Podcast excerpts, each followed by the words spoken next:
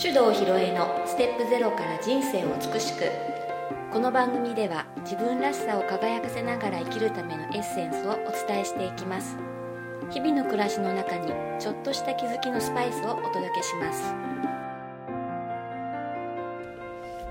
こんにちは大阪香織ですそれでは今日もネイチャー理論マスターコーチの指導ひろえさんにお話をお聞きしていきますひろえちこんにちははい、こんにちは。今日はうん、ゲストもはい、はいでね。ね、うんでテーマもはい、悩みシリーズということで、うん前第回2ね弾ですね引き続いてちょっと悩みのうん話をしたいと思うんですけど、はいえっ、と今日はね、久しぶりにうんゲストに私の相方のツッチー先生がはい来ておりますんで、えっ、とツッチーはね、あの生まれてこの方ね、悩んだことないの。うん、わかるでしょ。うんうんわかる うん。そしてね、さっきさっきじゃなかった前回のうん収録中も隣にいたんだけどね。私と香りの話聞いてもうあの笑いを噛み殺すあまり椅子から転げ落ちそうになったというぐらいうんうでん笑ってましたけど、はいはいということで今日はゲストのつっちです皆さんこんにちはつっちーですよろしくお願いしますはいで、まあ、何の話かっていうとねあのまあ悩み事の人に、うんまあ、個人セッションするのにね、うんまあ、生年月日聞いて、うんまあ、ネイチャータイプ調べて、うんまあ、家族も調べてねうん関係する人がどういう、まあ、コミュニケーションの関係があるのかとか全部資料を作ってお話しするわけですが、うんあのー結構ねえっ、ともいただいてる悩み事と、うんその人のタイプを照らし合わせた時になんかこの人このタイプの人こういう悩み言うのちょっと不自然だなとかね、うんどうしてこうなっちゃうんだろうなって、不思議に感じることっていうのがたまにあるんですよ。うんでそれってどうしてなんだろうねって話した時に結構ね、う面白い切り口があったって言ったけど、その辺土地的にうんなんかどんなことをいつも考えてるのかなっていうのを教えてください。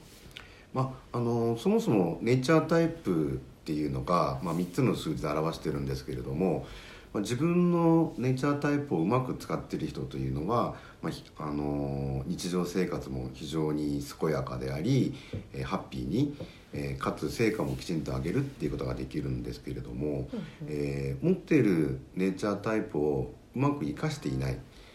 えーそれともう一つはネイチャータイプのマイナス面ちゃんとネイチャータイプは生きてるんだけどマイナス面が出ているともう大きくこの2種類があってで裏面が出ている人は、まあ、手法論として、えーあなたはこういう場面でこういう考え方じゃなくこっち側の方の考え方の方がいいよとかっていうふうに、えーまあ、自分の能力の使い方、まあ、マニュアルですねそれを教えればうまくいく。でもそのもう一方の自分が持ってるネイチャータイプを全く使っていない人っていうのがいて、うんうん要はその数字の良い面も悪い面も出てないと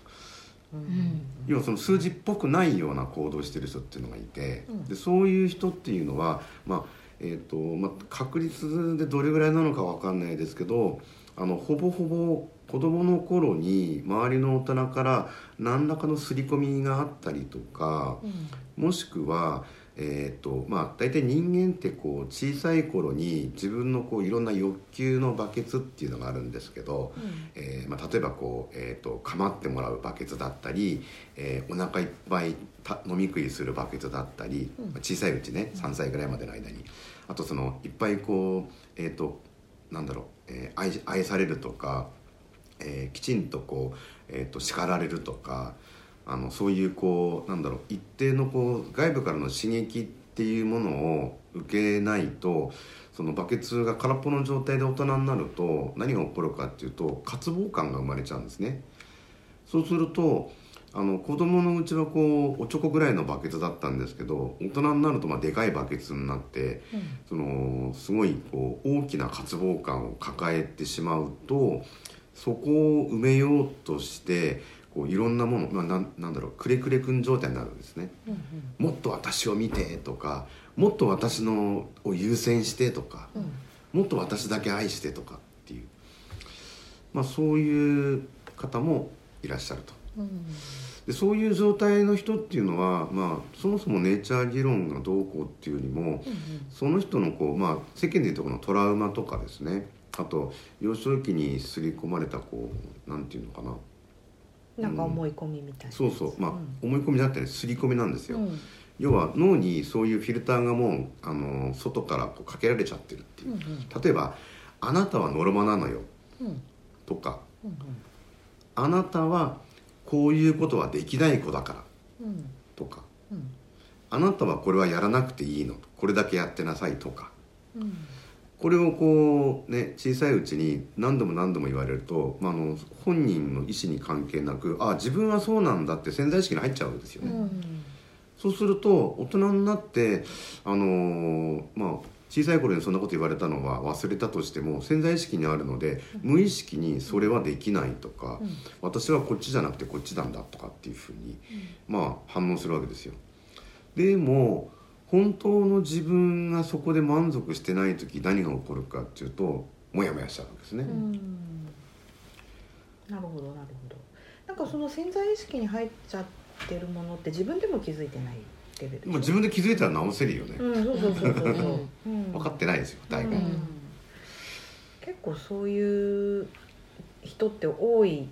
まあだからモヤモヤするから何とかしたくてねうんいろんな方策を探して、まあ、たまたま私たちと出会うことができたら、うんそういう話をしてうん入っちゃった刷り込みみたいなのに自分で気づいてでそれをあ別にこれにこだわる必要なかったんだっていうふうになるとなんかあすっきりしたからね、うんなんか解放されるみたいなねそうそうそんな感じかな。うん結局潜在意識に何らかのキーワードを刷り込まれるとあの何かこう選択あ自分の言動とかね、うん次どうしようとか何をしようとかえ何て言おうとかっていう時に必ずそのフィルターを通してしか、えー選択できなくなっちゃうとすると、うんその人の力が制限された形になるわけですね、うだかんらフィルターはなきゃない方がいいわけですようんもともと自分が持っている力、まあ、自分が電球だとすると自分のこう輝きがよりこう鮮明に表に出るためには、まあ、限りなくこう透明なこうフィルターがいいわけですよね、うんでもそのサングラスのようにねこう色色が入っちゃってるものだったりもしくはこう、えー、とブルーライトをカットするとかね、うんうん紫外線をカットするみたいなとかありますけどね、そういうフィルターがかかってると自分の輝きが外には伝わらないっていう現象になるので。うんだから潜在意識の中、まあ、トラウマ的なものとか、えー幼少期の刷り込みがあるとそれをやっぱりこう、まあ、深くちょっと深いところまで本人にダイブしていただいて自分の中をちょっと潜ってもらって、えーそこにどんなこう、えーなんだろうフィルターがあるのかもしくはどんなこう刷り込みがあるのかどんなこう,、えーこう植え付けられたものがあるのかっていうのをちょっと見て。で多分今はもう本人大人なわけですから、子供の頃にそれを言われたのは確かにすごいダメージ、まあまあ、ダメージっていうかすごく強くこう印象づったかもしれないけど、今大人の自分がそれを見たらなんだっていううんことが多いんで、うんうんうんだからあの自分のトラウマ潜在意識のあるものをもう一度自分今の自分が再認識するっていうのがあの結構効果的で。うんうんなのでネイチャータイプを調べるときに、えーこのタイプに即した失敗の仕方の場合には結構簡単にうんこれはこういうふうにやればうまくいくよってうんうんパッと言えるんですけど、ネイチャータイプに即してないこうなんか失敗失敗っていうかね、まあ、悩みだったりとか、えーうまくいかないっていう。まあ、こう同じとこぐるぐる回っているようなね、うん場合にはあのネイチャータイプ以前にその人の中にどんなこうフィルター刷り込みが潜在意識に埋め込まれてるかっていうのをちょっと掘り下げないとなんないと。ううんんでそれを取った上で、えー、とじゃああなたらしくやるやるためにはって言って初めてこうネイチャータイプのマニュアルを教えてあげるとうんっていう感じですかね。うん本当に小さい頃はそれこそ死ぬほど悩んでしまったこととかも、まあ、今にして思えばっていうのがあってね、で、まあ、以前にね、まあ、じ小さい頃小学生の頃に自殺未遂をしちゃった人がいてねうんでもねそのことを自分の中では忘れてたんだってそんな重大なこと。うんであのずーっと私が話を聞いていくとあなんか言わなきゃいけないって思ってるのに言おうと言わ言おうとしないというか、えー、と言わないでおこうとブレーキをかけているようなものがあるなって思ったんでずーっとそこをなんかね耳を澄まして聞いてたのね、そしたらまあなんかね聞こえたわけですよ心の声がね。で多分その自分なんていなけいなくなればいいのにみたいなものだねって言ったら「あーってなって。でまあそういう類のことを親に言われたかなんかしてあの私なんかいてもしょうがないと思って自殺しようとしたことがあったんですって言ったんだよね。ででもそれもあの、まあ、自分で命を絶とうとした重大なことじゃそうなんだけどでもきっかけは今から思えばそこまで思い詰めるほどでもなかったのに、そう思っちゃったんだねっていうことで否定するんじゃなくてああそういうこと言われてそこまで思い詰めちゃったんだっていう自分をちゃんと存在を確認して、まあハグしてあげるなりあ大丈夫大丈夫っていうふうに今の自分からそういうメッセージを投げかけることで、まあ、そこを和解できればそういうこともあったそんな過去があるからこそ今の私があるんだわっていうことで、まあ、やっとそこでね解消するっていう感じかな、うんそういう場面をねたまに見ることがあるわけ。でやっぱりまあ一番いいのは、えー小さい頃からその承認欲求なりなんかいろんな愛着欲求のバケツがねちゃんと満たされてることはベストなんだけど、そうじゃなかったとしても何か自分でこう人生変えたいとか、今までと違う生き方になりたいって思ったタイミングでやることはできるんだなってことが分かってきた。そうなんですね。よくねヒロエッチもね、うんなんかこう人と話してたり、まあ、お悩み相談じゃないですけど、うん簡単にお茶飲みながらちょっとした会話の中でうん言う言葉がね、うん私の中で残ってるのが、うんだいたいうんこう悩みとか心にねうん問題持ってるっていう人は小さい頃の親との関係がね、うん大きいんだよね、うんっていうことをよく言うのは今日の話の中それ、うんまさしくその部分なんですよね。そうなのあの幼児期は、えーその家庭が全宇宙でしょうんだからどうやったって親の影響はすごく強い、うんうんそうなんだな、ねうんなんか土もそういうのいっぱい見てるでしょそういうのそうねうんまあねこれあの面白いもんで、えー、とそういうふうになることがその人にとって実は必要なことが多いんですよね。うんうんあのまあ、親は当然悪気は、まあ、う100%んなくてやってて、でも本人がそういう吸い込みを持つっていうことは、まあ、あのそのまま大人になっちゃうことはねあの本人にとっては辛いことではあるんだけど、それに気づくっていうことが学びの人もいるんですよ。うんだからあのそういう風になったってことをあまりこう悲観的に考える必要ってなくてまあ要はあの例えばね、えーまあ、30代40代とか50代60代になってからそれに気づくってなったらねえーこうなんかそれまで長い人生って思うかもしれないけどでも人生っていうのは一人一人一個なんでうん長い短いはそれは個人差であって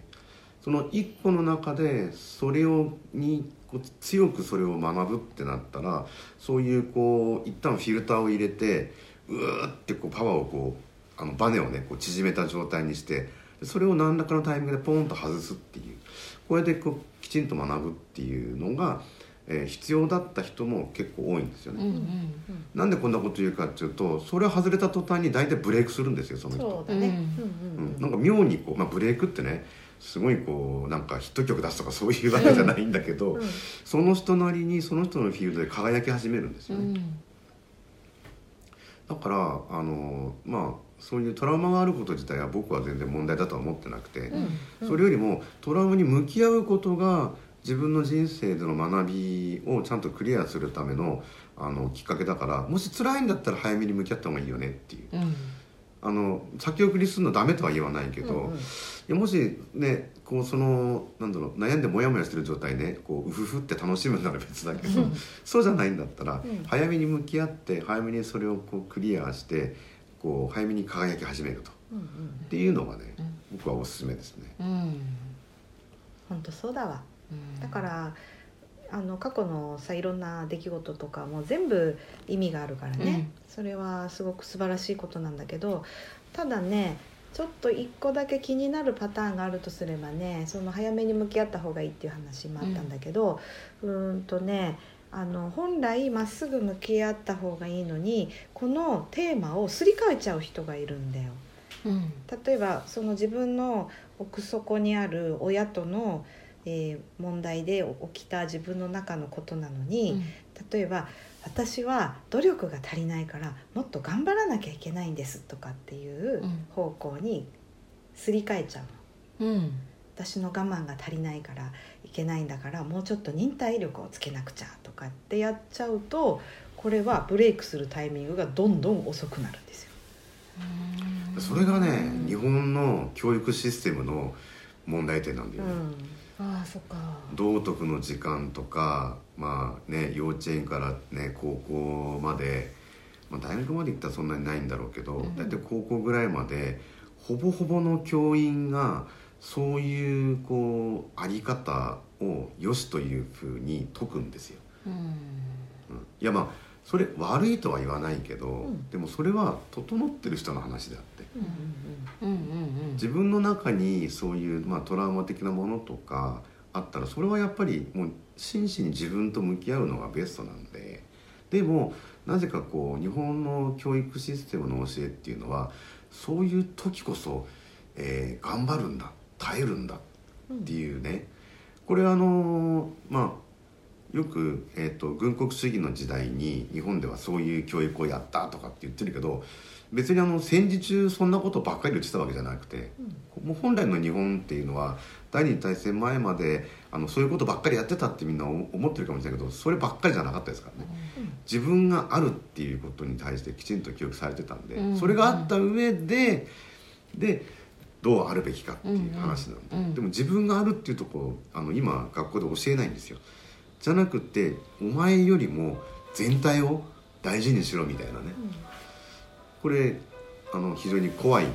話なんで、ねだからそういう部分をこうされてるっていうことを踏まえつつちゃんとこうあの問題それ問題解決を外に求めるパターンね。でそれじゃなくってできるだけ自分の中の問題にも向き合うような習慣をつけないとなんか悩んでる人はどんどんどんどん難しくなっていくよね。でそのね悩んでる人結構周りにいるんだけどそういうそっち的に言うと悩んでる風を装ってうるっんていう話がたまにあるんだけど、まあねあの結構えっ、とまあ人間ってねえー誰か目の前に困ってる人がいると手を差し伸べたくなるじゃないですか。あどうかしましたかっていう形で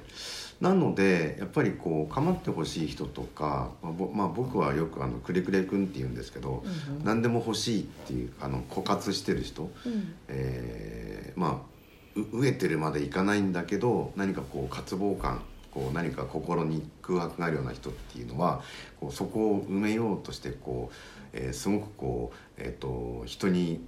救いを求めようとするわけですよね。うんでそのための一つの手段として悩んでるふりっていうのがあってあの「いやー困ってるんだよね」いや結構あの僕のところに相談来る人でも聞いてると何が悩みなのか分かんないんですよ。だって「えそれこっちにすればいいじゃないですか」って言ったら「えー、でもそっちにしたらうーん」っていうか「いやそっちでしたらいいんでしょ」って言ったら「うーん」って言って「いやいいんですよそれで、いいんだけどいやでもいやまあこれはそうなんですけどでもここういうこともあって」とかってもう違う悩みを作るわけですよね。うん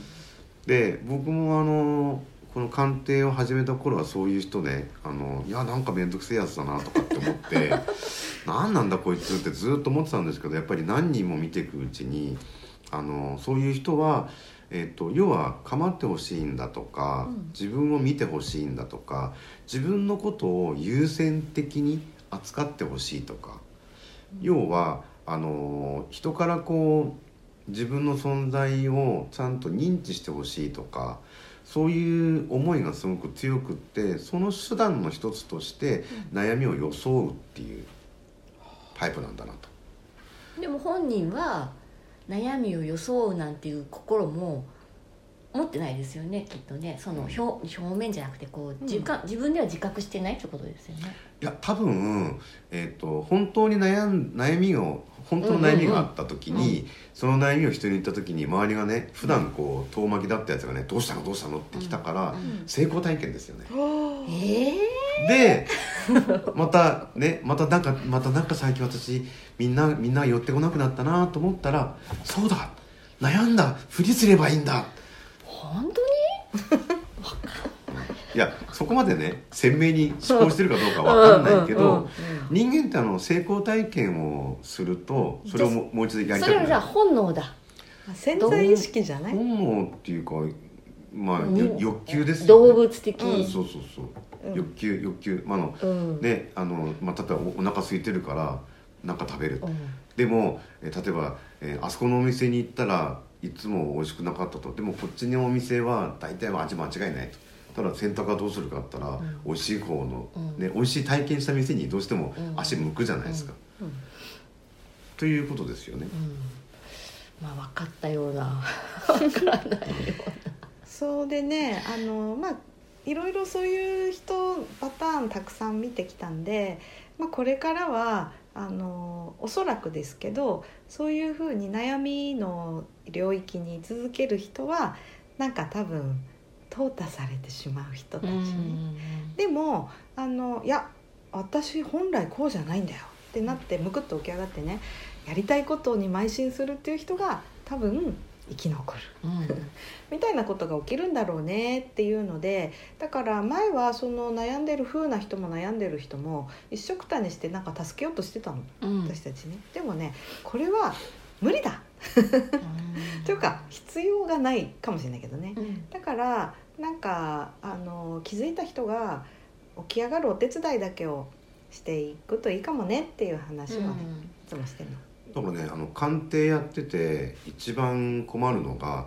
あの相談に来てるのに本人が、えー、といい状態になろうと思ってない場合うんうんうんあるんですよそういうのは、うん普通はねうんこの苦しみから抜け出したいとかこの問題を解決したいとかこういう状態になりたいとかっていう自分のこうあのなんだろう希望とか意思があってでそのためにあの、まあ、相談に来たりとかアドバイスをもらいに来るわけですよね。相談に来る来てるくせにあの現状を変える気がない人っているんですよ。じゃあもうその人とはそういう方はうん話は聞かないってことですよね、いやまあ、うんき聞くけど、あなたの問題ですねうん、うんって終わりですよね。うんあのいやだから一応あのあなたが本来どういう姿なのかっていうのを僕ちゃんと伝えるんですようんうん本当のあなたはこんな美しくてこんなに輝いててこんなことで社会に貢献する力やこんなことでこう人を助ける力そしてこんな幸せになるようなものを持ってるんですけどもそういうふうになりませんかって聞いてで大概そうやって聞くと「いやそんなことないです」「いやそんなはずない」とかってもう全否定するんで「ああそうですか」まあ一応僕これもう38年やってるんですけど、えーまああなたのこのタイプっていうのはこういうタイプなんですよあとはあなたがどうするかそれは決めてくださいってうん言ってやるんですよね。うんそれで本人が、まあえー、と鑑定が終わった後ね一人になって、まあ、僕らがこう提供したその人のねあのベストなこう姿にちょっとでも心が惹かれたらそうなればいいんですよ。うんでも「いやこんなはずない」って言ってるんだったらじゃあ今のままでいいんじゃないっていううんそれ本人の自由なんで、まうんうんそうですよねんあ、そんな感じうんうんはいこの話も面白いでしょ、うんうんでこれもねやっぱりネタの宝庫なんでねやっぱりいつか本にしたいなって思うんだよねそれかねお話し会もどんどんしたいですね今年はね、うんそうですねうん、あのセミナーとか講座って言ってなんかこうノウハウとか知識を教えるのもいいんだけどなんかこういう話を喋りたい、うん喋、る場所はあるじゃないですかうん、うんここでも喋りますよそうですね、うんはいでもまあリアルなとこでね、うんあの私の目標はあの札幌ドーム満員ぐらいなんでああいいですねいいでしょうんそこぐらいまでね、うんちょっと続けたいと思いますのでね、はいこんな話聞きたいっていうのをどんどん、えー、とリクエストをお寄せください、はいなんかねまだね来てないのリクエストあらうんじゃあきっとこれからですねもうなんかいじいじってな あっそちれゃう内部ですかはいいじく出ますのではい、送ってくださいはいそれでは今日はこの辺ではいありがとうございましたありがとうございましたこの番組では皆様からのご意見ご質問を募集しております番組ページにあるリクエストフォームからお送りくださいたくさんのお便りお待ちしております